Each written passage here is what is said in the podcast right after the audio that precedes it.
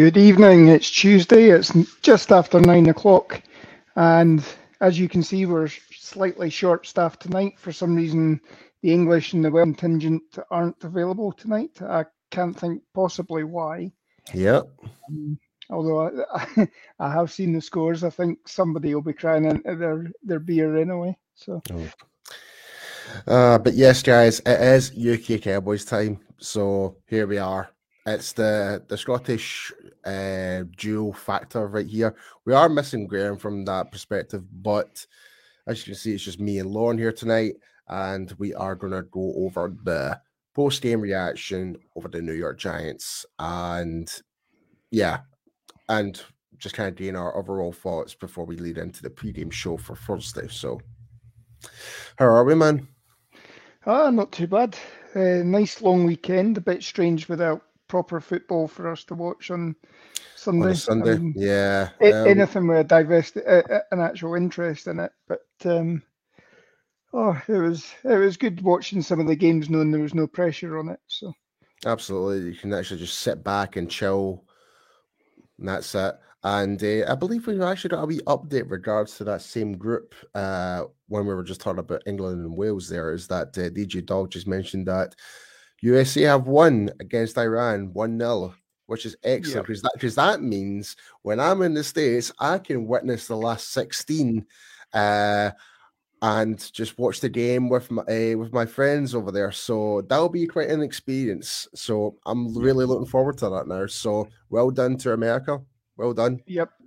They've now they now go on to face the Netherlands, according to what I'm reading. So it's oh, going to be a tough, that's tough, tough conquest for them. Tough, tough game, but what more can you want for the for the Americans? You, you won against a really top opposition, and Holland have always been top. That, But we're not here to talk about the World Cup. Obviously, we're like we said, we're here to talk about the post game reaction. It's been um five days since the game, and uh, we are just uh, we want to kind of just we've managed to gain our thoughts a lot of time to recuperate, recover from the Thanksgiving dinner. Um, I've maybe put on a couple of pounds since then. So yes, uh, so the Cowboys won 28 to 20 at home at on Thanksgiving. Um, what's your general thoughts about the, the game there, Lon? Um, I, it seems strange saying this, but it's a game of two halves. That first half, obviously, you know, every, everything that could go wrong seemed to go. We we were back to gambling on going for it on fourth down. Um, Dak Dak threw two picks, you know, which slightly uncharacteristic for him. Um, and then you know the Jonas Brothers came out, and, and everybody, you know, obviously that gave Mike McCarthy and co an extra couple of minutes to uh, light a fire underneath both the offense and the defense, and we came out firing in the second half. So, yeah, I mean, I generally kind of feel like we. It felt like, well, for me, from what I was watching, it kind of felt like we slumped back into the Green Bay game, but the second half is like that's what we should have did, like we did against Minnesota. So it was like those two games but compressed into the one game in two halves. That's what it kind of felt like. So, yeah. um, but yes, um, we'll go. We'll dive more into the actual game itself in a second, but we'll go straight into the news and updates. So, uh, as well, we just saw some one of the comments that, as you may have noticed, is the Odell Beckham Jr. airport situation. Um, he was kind of dozing on and off the plane, got asked to leave the plane, etc., etc. I really don't know what to make of this, but uh, in a way, it's going to. I don't know about you, Lauren, but I think it is going to affect that his cost factor even more now. We might actually get him cheaper if that's the case. If we were to bring him in, because there is that potential. Uh, off the field. Well, I would. Well, would you would you even call it off the field? Really? I mean, do, you think, do, you think do, you think it's been blown out of proportion? Really? I think it has, to be honest, because he's not other other than being, you know, they removed everybody off the plane because he was non cooperative. He then had to make other arrangements to fly back to, um, fly back to Los Angeles, I think, from Miami. Yeah. Um, you know, but there's you know there's no leaked videotapes or uh, mobile phone footage of him being abusive or anything like that, other than you know saying he didn't want to put his seatbelt on or he wasn't complying with the ask. Uh, you know, the stewardess is asking him to put the seatbelt on. Yeah, um, it, it, it does sound a little bit skeptical that like because everybody knows that's the golden rule when you're on a flight, um, pre-departure, etc. You always put on your seatbelt and you take your seatbelt off once you're once the obviously the light comes on or comes off, whatever, and that, and you can do as you wish, walk about the plane, whatever. But but I've seen so I've seen other stories where it was the more to do with the staff. They were a bit on a power trip and stuff like that. Whether that's true or not, we don't know because we can see it from Odell's point of view on Twitter. He's like, this is just taken way out of proportion here. So, but yeah. either way, I'm not particularly phased by it as such. I'll still, I would still take Odell Beckham on board because I still think he still has a lot to offer um, to kind of give, like, a CeeDee Lamb, Michael Gallup, just like some knowledge, experience, like tools of the trade, so to speak. I still would take him in. Yeah, I I would as well. I mean, um, you know, again, as there's no footage showing him being abusive or anything like that, it's it's all a case of he said, she said sort of thing. Yeah. Um, you know, there, there there's you got to give him the benefit of the doubt. Um, and you know, by all accounts, it, it hasn't waned people's interest. I think he's meeting with the Giants at the end of this week. He's meeting with us next Monday after we've yep, uh, um, yep, played played the Colts. Yep, on the fifth um, meeting. And I think there's still, I think there's a couple of other teams. I think the Chiefs are still interested actually. So I, I don't, I don't think the Chiefs would. Actually, I don't think they're desperate for it. I, I think there, there was one other team. I can't remember who it was. I think it was the Bills actually. I think the mm. Bills, the Bills are kind of came out, out of the speculation rumor rumor mill as well. So, but either way, it's going to be very interesting to see what materializes. Um, whether Odell Beckham wants to go to a AFC team, that might be something different for him. He might want to challenge himself in a different conference. That could be a, a selling point for him, perhaps. But you have to kind of look to like, does he really want to go back to New York? I don't think so. The way how things are kind of panning out for New York right now, if he wants to kind of go there and try and win a nice Super Bowl, like, and I'm not trying to play favoritism here at all. I do tend to think that you would probably have a more better successful chance with us than they would with New York as things stand right now. Yeah, yeah, I certainly think so. I mean, I think um, you know we've got we've got the defense that you know we only need the offense to step up a little bit more and have. Obviously, we've got the power running game, but you know we need to have the passing game to complement that. So because there are certain teams that are tooling up their defensive lines to to hopefully stop the run a bit better. And um, obviously, we've got one of them that's leading our division at the moment. Um, you know, they seem to be signing anybody under the sun that can can uh, run block. So, yeah, I mean, I try to think. So, what else do we have in the news front, Lauren? Do we have anything else reported? No, nothing really. Um, we came out relatively injury free. Um, there was talk that uh, Mike McCarthy was going to do everything virtually on Monday, but um, everybody seems to have been recovering from this flu virus that's been going round. So they actually had an in person meeting with everybody. Um, obviously, being able to relax for the entire weekend has helped people recuperate um, and you know hopefully hopefully everybody's back back to scratch and we'll see how everybody goes. Uh, the the one sort of small injury Jayron Kearse I believe separated the shoulder slightly in the game on Thursday night. Um, he managed to pop it back into place there's obviously the the soreness that's involved with that. So he'll likely be limited this week, but uh, have every chance that um, you know he'll get back on the field. I have to laugh at this comment for uh, our, one of our regular viewers, uh, DG Dogs. Like, uh, if we do sign Odell Beckham, there is like the, the, chances, like, because you know what these news outlets, especially a company like TMZ, like they will be like still like they'll be sent a video and they'll post it right after get goals just to kind of spark up the controversy type of thing. And they've like, and it's not the first time that they're, they're, notorious for that. So um, it'd be very interesting to see what does happen that with Beckham. But in terms of the injury report, I'm glad we came on on uh, the majority of us came unscathed. So, um, but yeah, the, very little kind of other than the whole Beckham news. Good to know that there, like you said there, um, very little in terms of the injury reports uh, coming after the game, etc. Um, I know, and DJ, DJ Dog once again make the comments that Tyron and maybe Washington might start their practice window from injury reserve this week. So this is this is great news uh, when you think about it. It just adds more um, players to the system and stuff like that. How like, and that's another interesting thing. I was just kind of thinking, it's like, well, how do we fit in Tyron Smith now? The way how the continuity of our offensive line are doing right now. Yeah, and I think, well, obviously the, the writing's been on the wall that you know the last couple of weeks, t- t- uh, Tyler Smith has been starting at left tackle, but then he's switched into guard when the game has been out of out of reach of the opposition. Mm-hmm. Um, and Jason Peters, I mean, that would suggest that Jason Peters will end up being the swing tackle.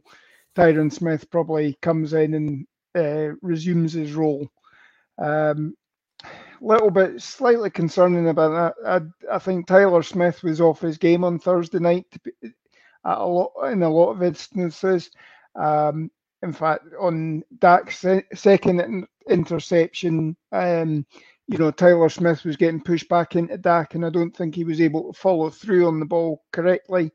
Um, it st- still made its way to CeeDee Lamb, but then CeeDee Lamb coughed it up. So, um, you know, maybe if the ball had been slightly better positioned, um, you know, Dak, Dak could have got that pass off better, and CeeDee Lamb would have made the catch. But um, you certainly can't complain about how CeeDee Lamb's coming on.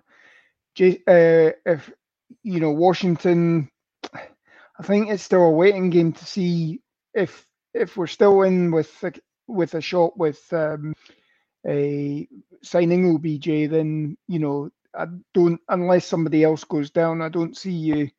I think Washington's a complete write off this year, to be honest. Um, yeah, I, I tend to agree, and I, and me personally, I don't think um, Jalen Tolbert is not ready for it as well. I really don't.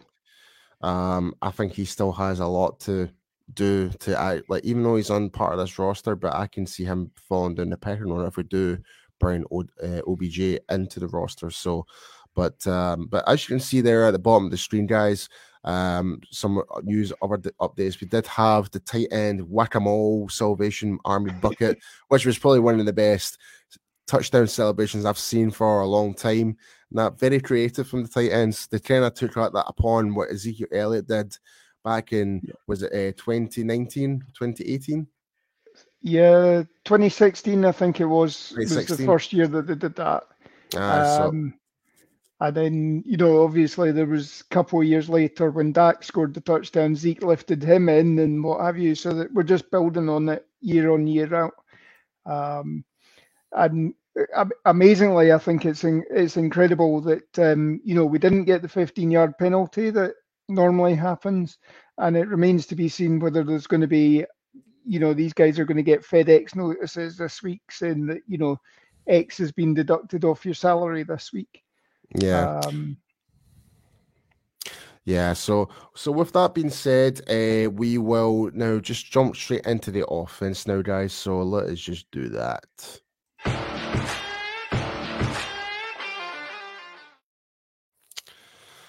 Uh, so, like we mentioned, the Dallas Cowboys won 28 to 20.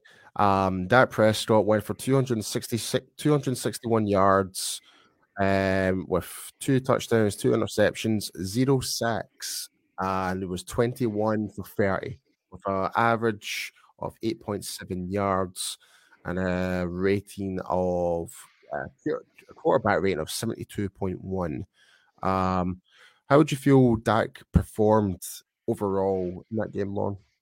I think I think generally he he performed quite well. I mean, the, the the two interceptions in the first half. I mean, obviously he thought that uh, Thibodeaux had jumped offside and thought he had a free play. Um, the, for some reasons the refs didn't call it, but then the refs called stupid penalties elsewhere. So I think every yeah. all of the, all of that balanced out. Um, I think there was miscommunication. There was obviously there was some sort of miscommunication between Gallup and Dak on that one because mm-hmm. Gallup kept running and threw it towards the sideline, but the the third string defensive back made a, an excellent play on it and managed to snag it before before going out of bounds. Um, as I said, the second the second interception, he didn't um, get the ball off properly, and um, you know CeeDee Lamb got hit as he was catching the ball and bounced it up into the air, and easy snag as well. Yeah. Other than that, I mean, s- second half obviously came off strong. I think two two passes in the second half hit the ground. The rest were all caught. Um, you know, and we obviously got two scores off off uh, through the air as well. So yeah, um, and I'm just kind of looking in terms of how we did for overall offense. Our rushing offense was 169 yards on 39 carries, and our right receivers was 261 yards with 21 total receptions. So, so overall, so that's what 60 offensive uh, snaps that were successful, and we kind of accumulated over. Was it? Uh, I'm trying to do quick math here. So, two, three, what, 430? Yeah, 430 yards yep. total offense. So when you kind of put on perspective, that's actually a really good, successful offense, gaining those amount of yards against a, a defensive front like the Giants have right now. Like, yep. with like like so like so you just mentioned Thibodeaux and uh, is it Dexter Lawrence as well? Like he Dex, caused yeah. and, and he caused us quite a few issues at the early start of the game as well. So um, but we can't complain when you kind of put in that perspective. We managed to kind of we got the job done, and and I think the only downfall I thought um, was we kind of shot ourselves in the foot when it came to penalties, and obviously with Dak with the interceptions. It seemed like the game should never have been as close that it should have been. Yeah, I think um, you know as I say, that that first drive, there was a strange call that you you get um, you get down to second and one, um, and you go two straight passes. I mean, and then then you go for it on fourth down as well, and you, you know everybody knows that you're going to be teeing up for an easy run, um, you know, and fair play to the Giants, they defended it well. Um, the Giants obviously had a couple of guys that also had um, personal business as well. You had Jaylon Smith, you had Jihad Ward, and they both got, themselves on the stat sheet and got noticed a few times. So, well, well, Jaylon Smith got noticed for the wrong reasons that game. so, in case anyone's not seen uh, or seen the, the video clip that's been shared all over social media right now of Jaylon Smith pretending that he's like Shawn Michaels or Jeff Hardy in the WWE going in for an elbow drop. I honestly don't know what the hell he's doing. But here's the here's this crazy thing. He was probably likely awarded an assisted tackle for that.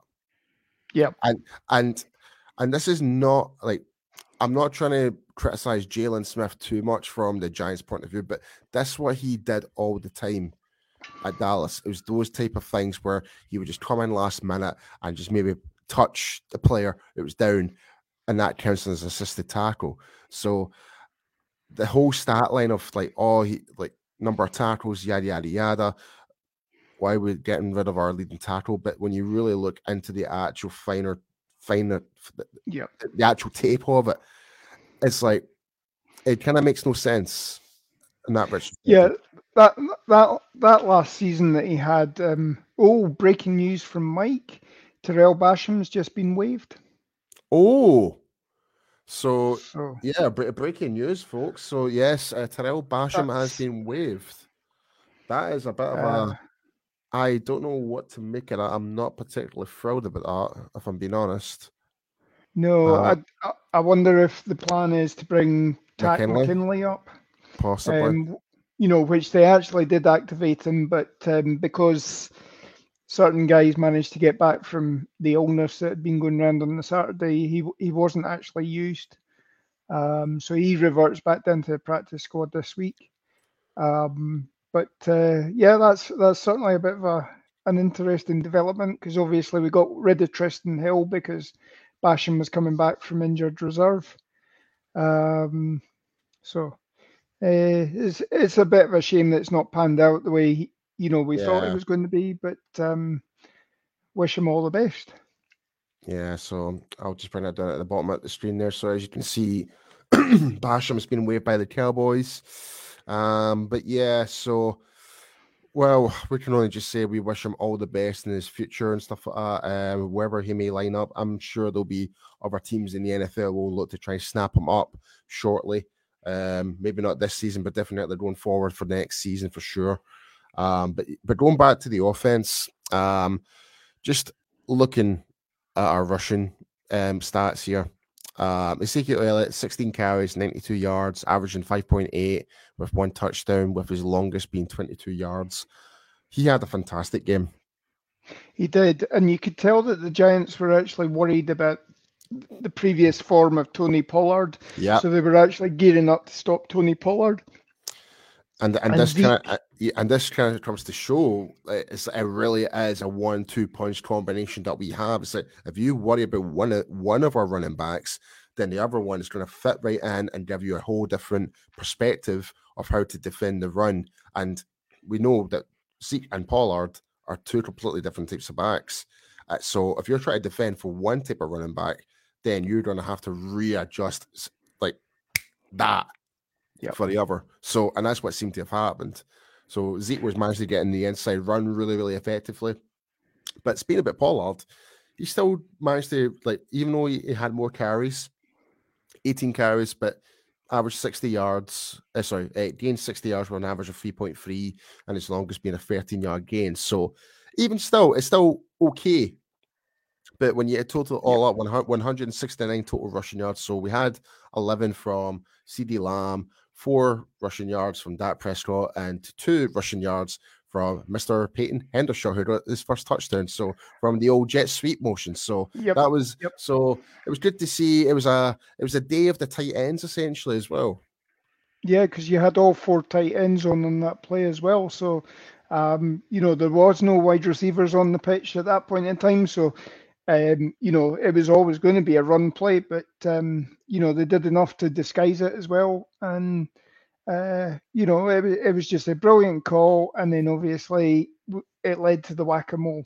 And this yep. this tight end group are actually, you know, they truly are a band of brothers. This the job that Lunda Wells has done with these guys. We're we're getting major um, production you know, from them. Yeah. Production from two rookies both both of whom weren't in the top hundred. They were latter end of the draft and undrafted free agent. Um, you know, you're even seeing things from Sean McKeon, who you know was a street free agent a couple of years ago as well. That's right. Um, yeah, I think it was like 2020. He we, we brought him in 2020. Yeah, yeah 2020. Yep. So. Yeah, so I'm just I'm just looking at in terms of like our tight end. So Ferguson, uh, reception wise, it was 57 yards, averaging only only three receptions and averaging 19 yards. And yeah, uh, and, and one hurdle as well. Oh, that that was just that, that, a guy of his size was he like six foot five, and he managed to elevate himself that high to yeah. leap leap over that secondary player. Oh, that was that was beautiful to watch. Then and then went in like then went in like a missile when he knew he was going down as well. He went in like a missile on the guy that was going to tackle him as well. So still yeah. managed to get another couple of yards as well.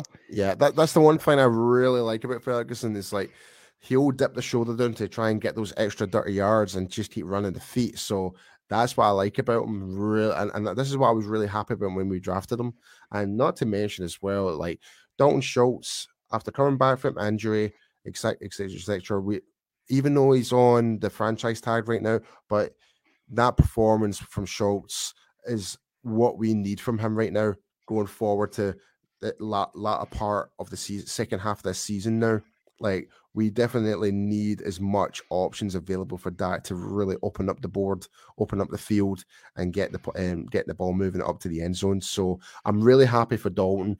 Uh, so even though stats wise is not that much, but the place that he did made they were impactful and he got two touchdowns out of it. So he was like 31 yards, averaging 7.8, and only got uh, four four targets for four recorded receptions, so four for four for Dalton. So we can't you cannot complain about how our tight ends were operating through that whole game. So I'm um, like again, we, we, we can't complain. It was a good performance from the offense. Yeah, and I mean, you saw as well, um, CeeDee Lamb and Michael Gallup made some fantastic catches as well. I mean, obviously, CeeDee Lamb's arm was practically in the the New York Giants defensive guy's pocket half the time, or you know, he's been held half the time and having to make the the, the one handed catches.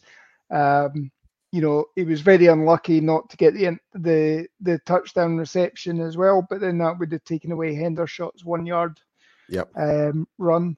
Um, the, the rules unfortunately do state that you know if if CeeDee Lamb and actually just managed to keep the toes down, then that would have been a touchdown. But because the whole foot came down, that's well, the, there is the that there is that one frame where his feet are definitely inside. I think it's just one of those ones. It's so hard to overturn. They yeah. can't like if they ruled it as a touchdown, then they challenged or reviewed it, it would still remain. It, would be still recorded as a touchdown. It's just unfortunate. Yep. It, it's just one of those ones. It's so fine line, but for me, I thought it was a touchdown personally. But yeah, but being biased, uh, undisputable evidence is the case that you need. To, uh, and it needs to be. Know, it, need, it, needs to be absolutely clear cut. So even though if he may have been like ha- a more half an inch inside the end zone with that heel not even on the line of the white line, that might have made a hell of a difference. But I just want to flag this up. We're, I've got the offensive statistics up here right now, and if there's one thing as Cowboys fans we're being very frustrated in general is our red zone offense this was yep. a fantastic turnaround when you really think about it. We were four for four in the red zone today. Uh, not today, yeah. back in Thursday. Like, I mean, Kellen Moore managed to get the red zone offense clicking as we needed to, especially in that second half. That first half, well, going from the second quarter onwards, we managed to get the ball clicking. So, I again, it's again, we're we're starting to kind of develop more. But it feels it feels like that that first half we, we was just getting a little bit too cute. But second half it's like okay, right, let's just refocus. Did what we did, did against Minnesota, and uh, just get keep running the ball and just be more simplistic when it comes to our approach. And it showed that. Yeah, completely agree with you, mate. Yeah. Um, and uh, I mean, even even the other the other telling statistic there, we were seven of eleven on third down as well. Um, third, you know, in the games where we have looked terrible this year, you know, third down has been a key key factor where we've been a third. You know, we've been like a three of eleven or something stupid like that. Um, this time this time round, we're actually we're on the positive side of the fifty percent. Um, mm-hmm. You know, which obviously is is ahead of the sort of league average that you would normally have for third down conversions. So um, that's that's looking positive as well. And it's it's just ironing out the little mistakes, the penalties that shot ourselves in the foot. Um, but then, but then I think you know same as last last year on Thanksgiving. You know the refs came out to make a name for themselves as well. Yeah, it seems um, it seems to be an ongoing. I've seen so many conspiracy theories now online when it comes to the officiating, not just for the Cowboys, just in general. Um, I don't know if you may have seen this one, but someone independently who's not a Cowboys fan made a, you know, one of those YouTube short videos. Like basically think it's all down to Vegas odds. It's all down to the book, bookmakers. It's where these ridiculous calls because it was something to do with it. It, it, it sounds so far fetched, but it's like you know what I can't actually I can't actually disagree with the guy makes a kind of fair point, but it's so out there you can't. It's like nah, surely not. But anyway, but but one thing I will say, and I wanted to leave this one to last, and uh, I, have I've well kind of been slaughtered by the comments right now that we've not mentioned this individual yet was Mr. CeeDee Lamb. How did he do? Oh, he. I mean, he he is turning into becoming this number one receiver that we're needing to. Um, you know, and he showed up big style with some of the catches that he was making. Um, you know, and it's all all you can really ask for him. Uh, you know, he, he was making the plays, he was moving the chains, um, you know, and he wasn't. Yeah, he was standing there and he was signaling first down, but he's not making a big thing of it. He's just going about his job. He's getting back to the huddle, um, and you know, not again, not killing us with, um, you know, if, if he did something brash for getting a first down, that would be de- deemed as taunting or something like that, and you put yep. it, put us back on the back foot. So, um, yeah. Yeah, so just for anyone who's not aware, so CeeDee Lamb was six receptions, going for 106 yards with 17.7 average. Um, his longest reception was 25 yards, and uh, he was given he was targeted 11 times and got six six out of those 11. Um, but I agree that CeeDee is becoming he is slowly becoming that wide receiver number one. But me personally, I thought the guy that actually looked more of a wide receiver number one in terms of his power, powerful stature, his ability to get the ball, even though he had five receptions, was Michael Gallup. He made some really big, impactful plays in that game. Like, yeah, even though it was only 63 yards, uh, his longest was 25 also and, caught, uh, and an average of 12.6. But some of the plays, it's like there would have been no way he should have caught that. But then again, CeeDee Lamb got that catch right behind his uh, like behind his head. Well, kind of it was weird how he caught it, but it was basically the backhand type of you, you know the play I'm talking about, right? Yeah, yeah, yeah, yeah. Yep. So, but I felt I felt like Gallup and Lamb played very synchronized in the game. Obviously, not in that first half, uh, first quarter, um, some parts of the second quarter, but in that second half, it was a whole completely different team. So, um, so again, we can't really necessarily uh, complain anything about how we transformed ourselves. And again, I think I credit to our coaches. They were probably not happy how we performed in that first half. Um, came back and we went out and won the game. And you could argue, maybe from the defensive point of view, we may put the foot off the gas a little bit because we were that a little bit ahead in the fourth. But the scoreline kind of is like we're still the right deserving winners of that game. Um, I just noticed, um, Chris. Yes, I am coming to Texas on Thursday, my friend. So I will definitely hook you up when I'm over, my friend. Um, yep. So I'm just so let's quickly go through the comments before we move on to the offense. So uh, is saying the Titans are starting to be recognized nationally too. I've seen been seeing talks about them on the big networks. Um, give Schultz a Super Bowl ring as he as a parting gift. Uh, we, we, we would love that. We would love just just a Super Bowl in general. Um, uh, first TD by Schultz came in the third and goal line from the 15 yard line. Um, Labarski saying I loved feeding the ball to Gab. I hope it was. I hope that was him. I'm back game. Yeah, I think that was his I'm back game. I think we're just kind of waiting for him to kind of get more points on the board. But then again, I think just how he performed in terms of keeping the ball moving and like he was just so physical out there. Yeah. And and I mean, obviously, thinking early on in the um, was a Green Bay game, he'd come up lame as well. So mm-hmm. you were wondering if he was going to sort of favour that as well. But um, you know, again, he, he wasn't showing any signs of it uh, in the Giants game. He was leaping tall for balls. Um, yep. You know, so it, it does it does suggest he's getting more comfortable and he's more willing to do things with his legs as well. So that means he, he's building and we're we're getting him strong at, at just the right time of the season. I think. So. Absolutely, I, I totally agree, mate. It's it's like we're this now part of the season where you expect to see the injuries starting to creep in, and that we seem to be kind of maintaining, if not getting guys coming back into the fold and stuff like that. So from the shaky start of the season, start of the season where we're one too sure who our O line was going to be, blah blah blah blah. We're now in this position now. We've got players coming back got players that are actually coming back from injury are now starting to kind of like build up their confidence and going. And uh, yes, uh, we just saw that, Brian. We have just announced that uh, T- Tarell Basham has been released, so we did notice that. So we did br- br- bring that in as breaking news earlier. Um, but finally, before we move on to the defense, I know I just mentioned like CeeDee Lamb and Michael Gallup there, but our offensive line, um, Dave Dak um, mean, almost a perfect game. There was some false starts there and there and stuff like that. But again, I think our blocking has fundamentally so much improved in the yep. past two weeks, tenfold. Um, amazingly, Zack Martin got another holding call, you know, but he's he's still got less holding calls in his career than he has Pro Bowl appearances. Yeah. Um, but uh, you know, and uh, as I say, I think Tyler Smith, whether it's the you know only having three days from uh, between the two games, but he did have struggles.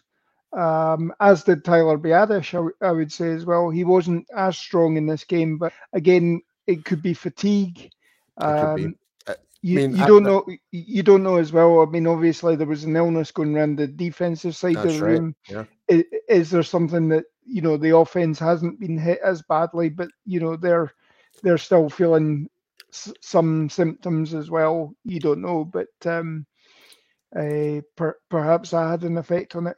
We'll see how they bounce back this week against uh, the Colts. Well, good thing against this game against the Colts, we have more time to recover this week. But obviously, because we played the first day, we've got those extra uh, two and a half days, essentially, or yeah. three days, or whatever it is.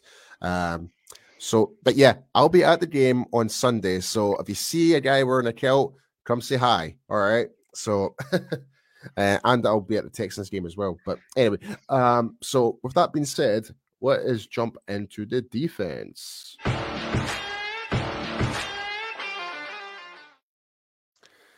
Ah, uh, so defense, defense, defense. Um, so um, general thoughts, Lon?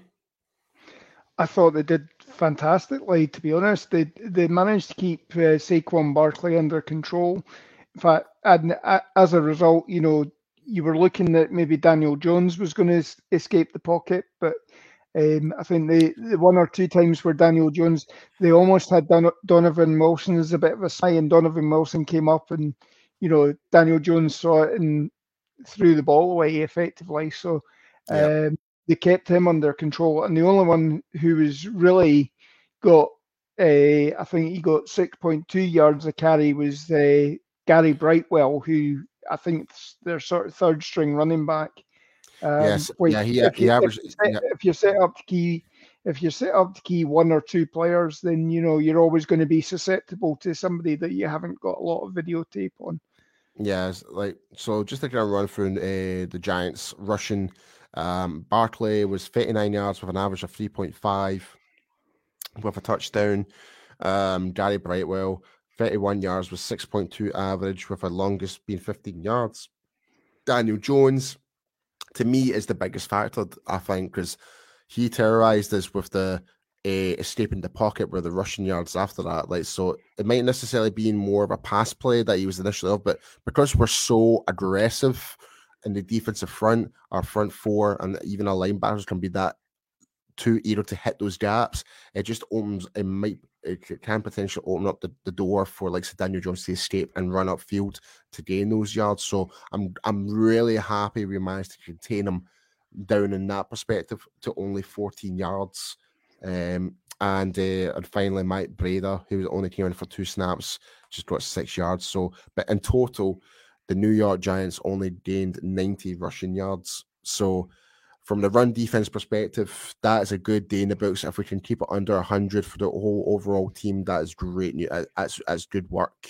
So, yeah. Uh, and uh, looking at their wide receivers and stuff like that. They are a total of 228 yards, still lower than Dallas from their 261.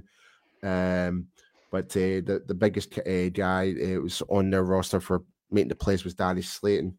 Um, so who was 63 yards, 21 point, uh, 21 yards per average with a youngest of 44, which was a big play to be fair.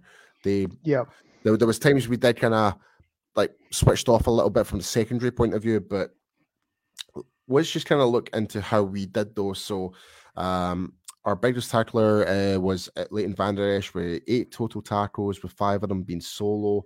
Uh, Trevon Diggs was seven, uh, six solo. Damone Clark, which I'm thrilled to see with everything, how he's just came like we did not expect him to play even a snap of football this year. He was pretty yep. much going to be a 2023 guy, but he's came in halfway through the season and he's producing and he's made some good plays in that game. Um, but I think the biggest one to really mention is obviously Micah Parsons. Yeah, um, I don't know. I, I don't know. I think it's it's so easy. Well, for me, it's easy to say he has to be defensive player of the year.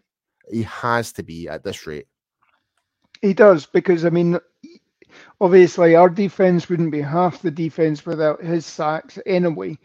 But you know, just the fact that he's getting all these sacks is actually making teams key against him, and um, you know, allowing the others to step up as well. So Dorance Armstrong got another sack this week as well.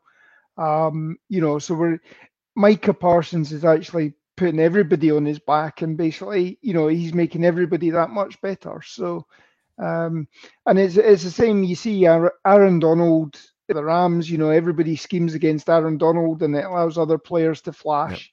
But you know, when the game's on the line, I mean, obviously, Aaron Donald, uh, sorry, Micah Parsons came into this game. He hadn't recorded a sack against um, any of the NFC East teams this this year. Um, he'd been sackless against New York, Washington, and Philadelphia. Um, you know, and he was sure as hell not going to let that happen this game. So, absolutely not. It, it, just it's interesting that you know he he either gets two sacks or he gets zero sacks this season. Yeah, um, I don't think there's been one game this year where he's only got a single sack. I don't believe. I think it's always it's, been it's yep. either two or three.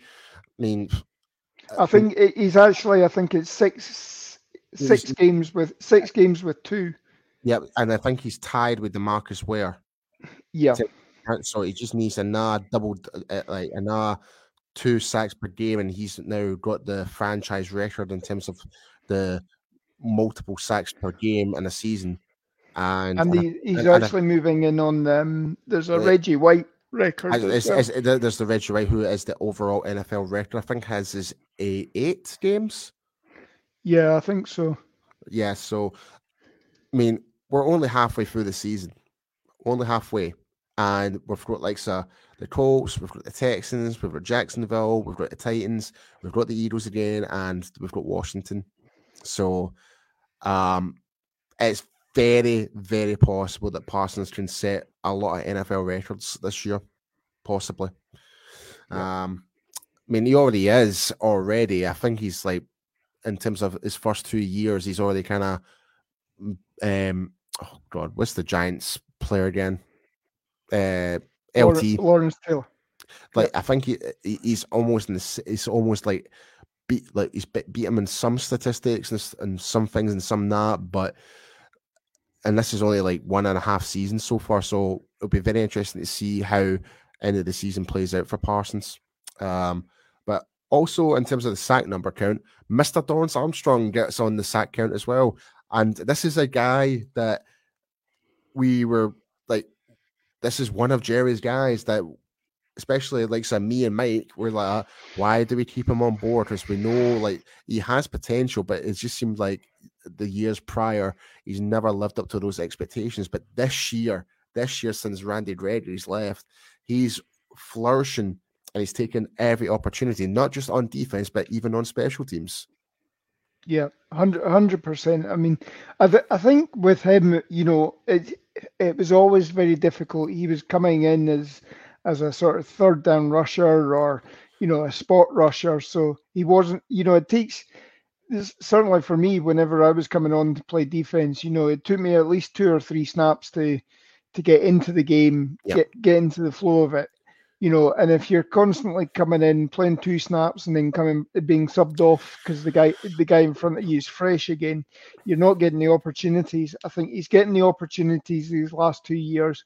The sack numbers have come up, and you know, it's not just the sacks he's doing. He's stripping the ball off running backs. He's recovering the ball. Um, you know, he's he's blocking kicks. Um, you know, he's he, he's making making a name for himself, and uh, I'm just glad it's a multi, I'm glad just glad it's a multi-year deal that he signed. Otherwise, um, you know, that'd be another one that Jerry's got to dip into. Yeah, yeah. The coffers well, for. Oh, well, exactly, and not to mention as well for likes of Dorance Armstrong, whenever he is on the field, he is always he's hitting his gap assignment very, very effectively. Like you don't normally do see the run game um hit towards his gap because he seems to be at the right place and you see like some running backs having to force themselves to move into a different gap where they're going to meet like a your Neville Gallimore, your Osa Odighizuwa, or might have to completely flip side it to the weak side or strong side. I do apologize. That's where um Demarcus Lawrence is.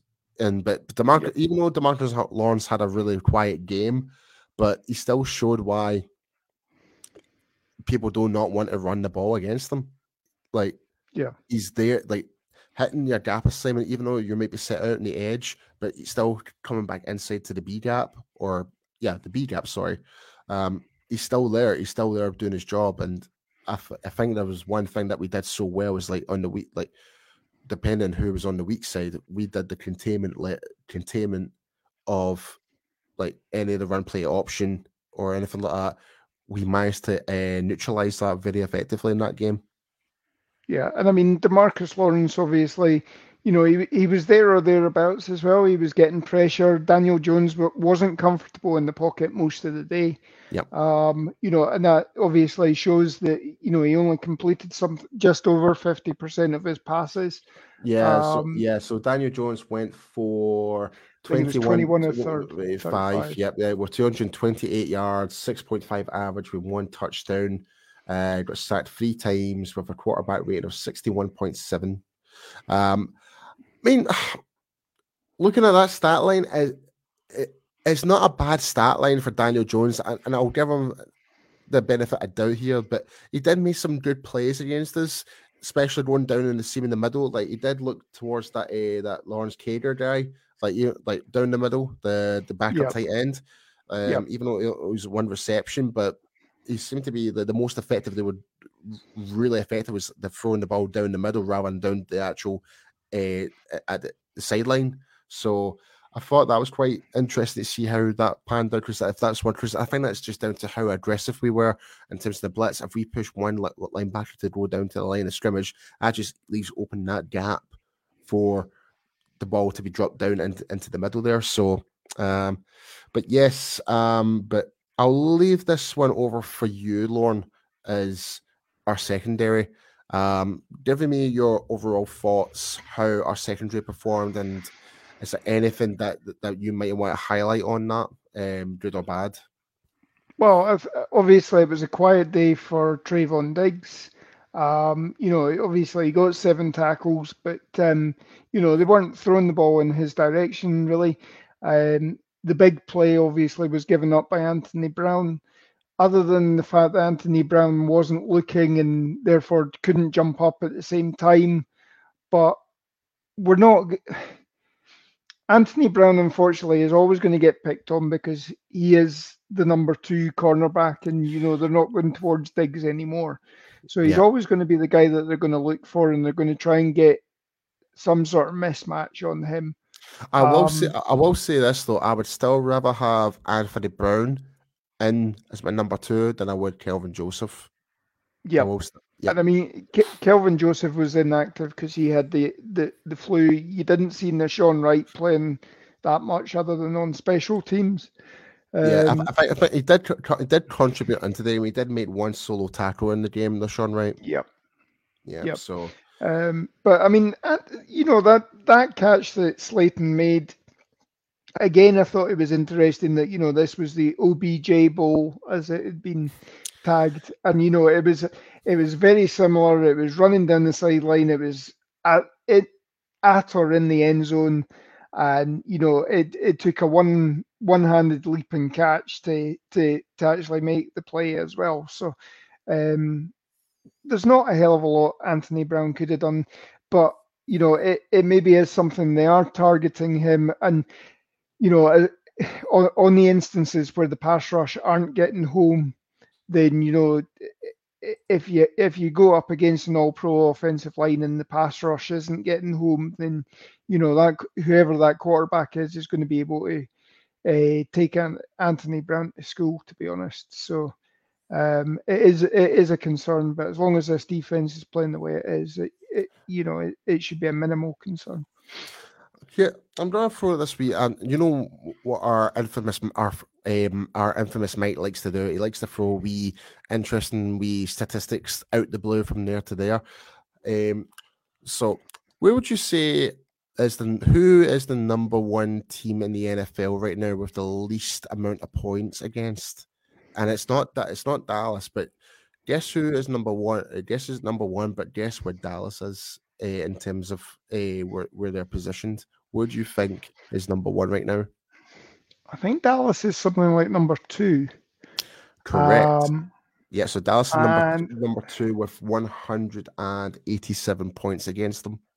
Yeah, and I want to say it's something like the 49ers are probably the number one. Spot on. Absolute spot yep. on. So it's only by uh, eight points.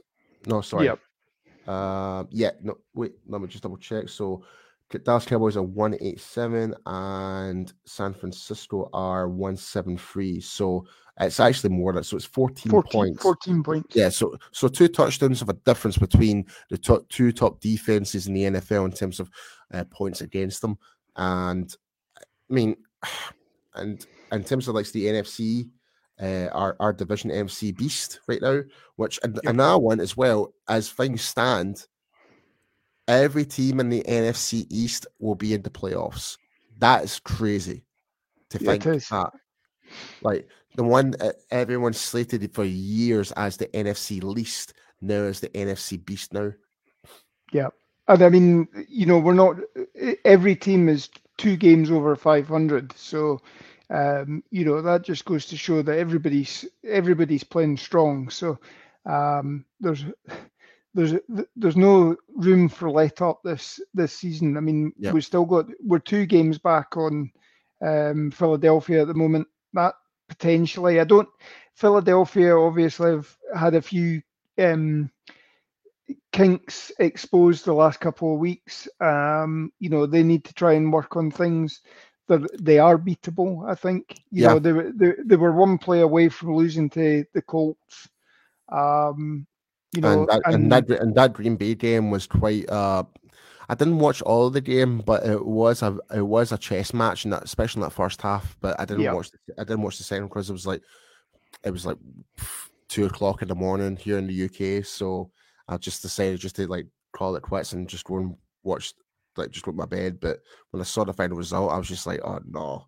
So, but but like uh, like you're kind of saying there that they are beatable. They do have holes in their game. It's just a matter how we want to utilize that. But kind of go back to our defense though. Um, I'm just trying to think in terms of a, a grade. If I was to, if I was to kind of grade our defense overall in terms of their steam and stuff like that, I, would still kind of believe that we kind of let the, let our foot off the pen in that second half, like that fourth quarter, essentially, to let them become within yeah. eight points. I'm going to give them an A minus on this game in terms of grade. Yeah, I'd, I'd, I'd certainly give an A minus as well. Maybe maybe a little bit lower, maybe even a B plus. I think um, there wasn't a hell of a lot of things that they did wrong, but obviously, you know, we gave up 20 points. Um, I'm I'm just happy that the the Giants didn't go for two because I had the I had the Cowboys at seven and a half uh, on one of my bets as well. So Hey, um, there we go. There we go. I actually, uh, I actually caught. I, I, was a perfect three for three on um, Thursday night, so I had the Lions to lose by less than nine. Um, I I had the Cowboys to win by seven and a half, and I had uh, Minnesota to win by two and a half. So I was about 40 quid up on on Thursday night. So. Good stuff. I'm just going to throw in one more we start statistic before we jump into special teams as uh, um, uh, Daisy Dogs just asked about the points differential for Dallas. We're definitely best in the NFC East with uh, 92 points plus with the Eagles being 87 plus, but I think we're second overall, and the team is number one is the Buffalo Bills with 110 that's a massive points different difference. So, yep. um, I mean, I mean the Bills have been on fire, but uh, but in terms of the that it's uh, if we can just kind of keep going this route of where we are right now, just be that consistent going across the rest of the season, I think anything is possible this year. And especially how the playoff picture looks for the NFC right now. Every single one of those teams are definitely beatable. Every yep. one of them.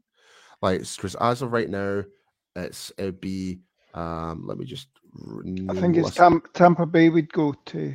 Uh, yeah, so um, yeah, so I'm just trying to think. So uh, Philadelphia would play New York because they would be last in terms of the wild card. Well, no, no, no, no, no, no. no, no so, so, sorry, yeah. it, will it, be Minnesota. Sorry, Philadelphia get yep. the bye. It'd be Minnesota yep. playing New York. We would play um, Tampa, and and I believe who's the other one? So San Francisco would play Washington, I believe. Yep.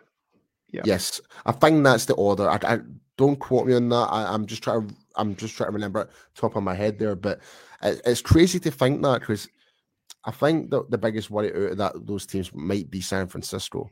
If I'm being perfectly honest. Um, yes. Like um, Minnesota, like we really definitely exposed them in that game. Um, Philadelphia, we I think now playing them at home and uh, Christmas Eve will be a big, massive deciding factor. If if we can beat them, then for sure, then I think we can all start to get our expectations that little bit higher.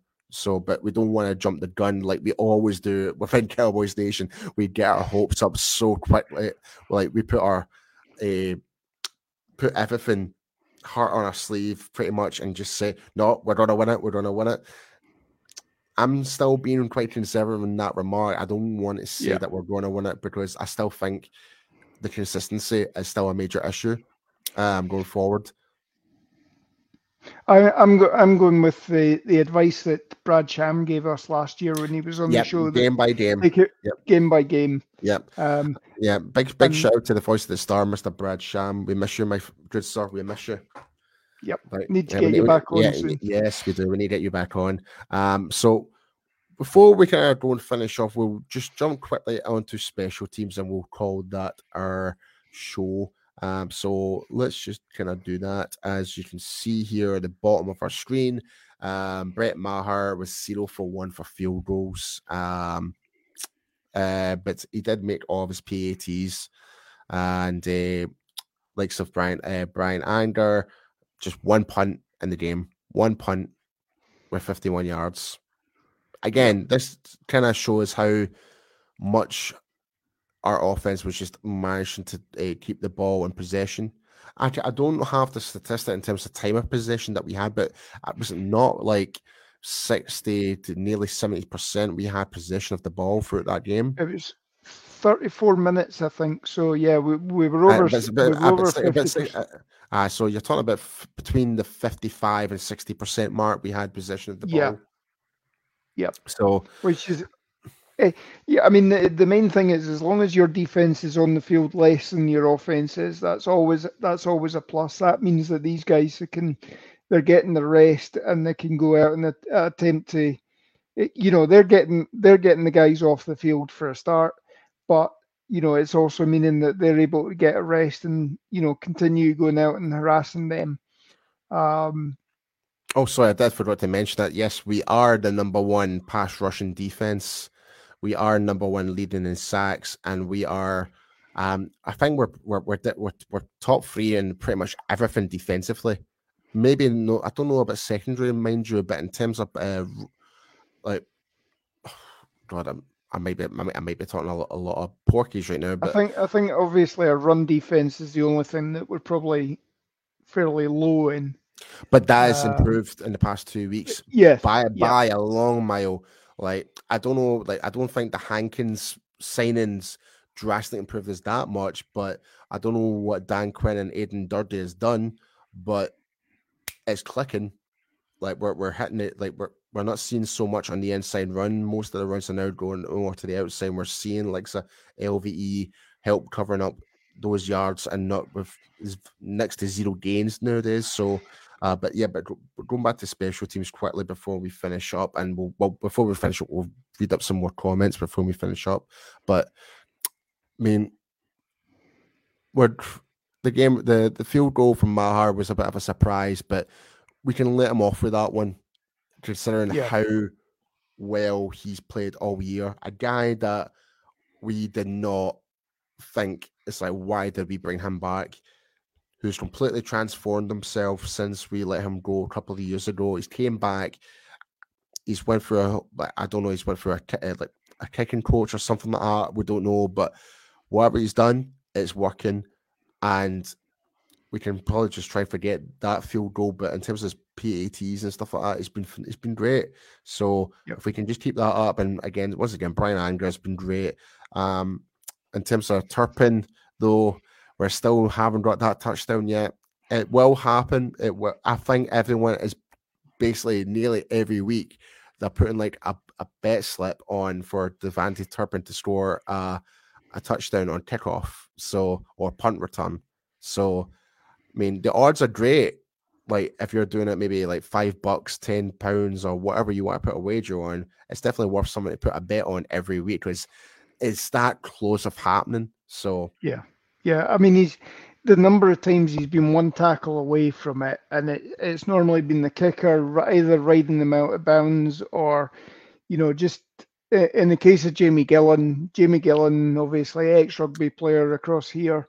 Um, you know, yeah. he's he's he's not afraid to mix it up like most punters are.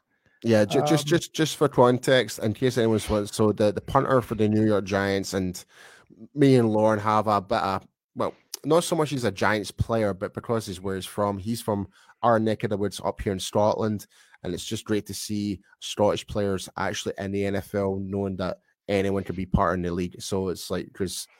It, it is, as, as, as, is their field goal kicker as well. Their field goal uh, kickers I, from yeah, as well. So. Yeah, yeah, Graham, Graham Gano. So they've got two Scottish players in that New York Giants squad. But anyway, we don't really necessarily care about the Giants, but we just wanted to kind of highlight that that it's just like because we kind of take pride in that, you know. So, but anyway, yeah. um, but finally, we'll we'll just kind of jump through these comments and uh, we'll pay the bills and we'll tell you uh, our pre-game show will be uh, for against the Colts will be on Thursday, hosted by Mike. Um, I'm not sure we do have a special guest. I find we we might have one lined up. Um, yep. I can't be too sure, but we, um, but be sure to tune in on Thursday. But before we jump off, let's bring up the comment, comments. Um, so Labarstri's asking us, are you all as confident as I am as we will own the Eagles? If we can perform like we did against the Vikings, yes. I'm just not sure about us being consistent. That's my only concern. Yep. We, we, we have the capability it's just putting it all together on the day of the game. That's the only thing, and you know, eliminating these mistakes that we seem to make. Yeah, shoot uh, ourselves in the foot. Yep. Uh, so DG Dogs just uh, Jonathan Taylor, the Eagles, and Derrick Henry are still left in the schedule. Out of those, I'm probably more worried about Derrick Henry the most. Jonathan, like Jonathan Taylor's still a good running back, but he's not been as effective. Like I think he's just came back from injury as well. So I think he's I think he's still trying to find his feet at this moment. So and we're playing him this weekend uh, coming. So I don't I don't expect us to I, well I don't expect Jonathan Taylor to have a massive game on us away from home against us. Um, but I agree the Eagles that it's going to be a tough game. I can admit that. But Derrick Henry, I think is going to be the more one we've got to worry about. And finally, Elizabeth Richardson. Everyone knows how quick he is. It's not going to happen, just like Diggs. They won't throw that in his direction. So I take, I think she's uh, reflecting on the whole um, Anthony Brown, I believe. So if I get your comment wrong, Elizabeth, please rectify me on that. I want to make sure I've got your comment and context correctly. um, but yes, um, so with that being said, um, like I said, so we're going to finish up for this evening. Thank you for all you guys for swinging by. We're going to pay off the bills in a second, but be sure to come by on Thursday, same time, 9 p.m. UK time, 6 uh, 3 p.m. Central time in the US, uh, for the pre-game show against the Indianapolis Colts with Mike hosting. Um, I won't be on there because obviously I'll be traveling, not to rub it in. Uh, I had to, I had to say it, I had to say it because uh, I'll be on my plane flying for that game. Um, so, but yes, uh, oh, uh, so she's referring to the the KaVontae Turpin touchdown. Got you right. Yep. I understand. Right, got you now. Awesome. Right. Thank you for that clarification there, eh, Elizabeth. Much appreciate you. Um, Joe from Italy, great show, guys, tonight. Uh, good night. Oh, guys, be sure. Uh, this is what this is what I keep saying. It's like all corners of the world do watch this now. We've got Joe yeah. from Italy. We've got you guys, some guys in the US. We've got some guys watching from Canada. We've got some guys watching here in the UK.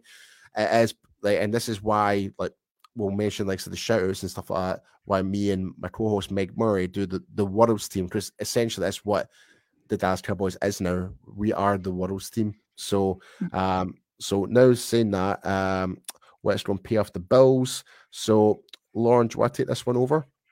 Yep. So if you're going to a game like Paul is this weekend, not that I'm uh, jealous or anything, um, obviously be sure to book through Cowboys Experience for the ultimate meet and greets. As you saw last Thursday on our uh, pre-game show, you you saw the craziness that was going on there. Uh, the stadium tours, the game tickets, tailgating, get to meet guys like Micah Parsons, Zack Martin, uh, uh, Drew Pearson, Jay Novacek. Um, you know, they've obviously they've got the the USA cheerleaders there as well. So um, you know that's something for everybody. There's lots of competitions going on during the during the pre-game meets as well. Um, you know, get in contact with them. They'll treat you like royalty. Tell them that we sent uh, we sent you. So mention UK Cowboys, and you'll get you get free stuff, folks. And when I buy main free stuff, you get like a, a goodie bag with like uh, signed magazines, signed photos, and stuff like that. So be sure to take up on that opportunity. And uh, but yeah, in regards to the the show last week, we did had a big special guest to come onto the show, but because of how busy the um, Cowboys experience meet and greet was, unfortunately, the time constraints and stuff like that, we didn't manage it. And we will get Sam Williams on this show some point this year. We will promise you that. So um, we will have him on at another time. So we do apologize from last week because, as you may have noticed, it was a bit of a like because the audio, the DJ sound, and stuff like that. So we do apologize in that. So it was kind of out of our control. But but uh, Barry from Cowboys Experience will will help us out with that, and we will get someone onto the show and uh, we'll fire some questions off to him and that, and uh, we'll talk about how he thinks the season's going and that. But uh, finally, like I've mentioned bef- uh, before, you can uh, you can go follow our fellow content creators like from DallasCowboys.com. We're talking Cowboys, hanging with the boys, the break, big shots, etc. And you can also follow me and Meg on uh, blogging the boys at SB Nation, doing the Worlds team. Can also see like a big game James, uh, J Talks Cowboys fans only, CFO Sports. Go see Nick's and uh, uh, Spoonie at Pick Six Sports. Uh, Cowboys Y'all with Bus City Cowboys uh, and the guys from Canada, Cowboys Can Fan. They just released a video of their experience being at the, the at the Thanksgiving game and at the Minnesota game. Be sure to go and check it out. Great watching them having a great time. And uh, and also I'll be doing a my own video documentary for my trip for this year as well to kind of help cover um for like international fans, like some flight prices, ticket prices, experience factors, my overall thoughts, this and that. So it's just to kind of help you guys if you're planning going to a Cowboys game to give you give you like what to expect. So, um, but yes, with that being said, um, we'll see you guys on Thursday. And uh, Lauren, give us a wee sign off. Yeah, so safe travels, Paul. Bring back a win, otherwise you'll be um, escorted to the airplane um, straight straight after the game on on on Sunday. Um, and I'll catch you guys on Thursday night. See you in Dallas, folks. Woo!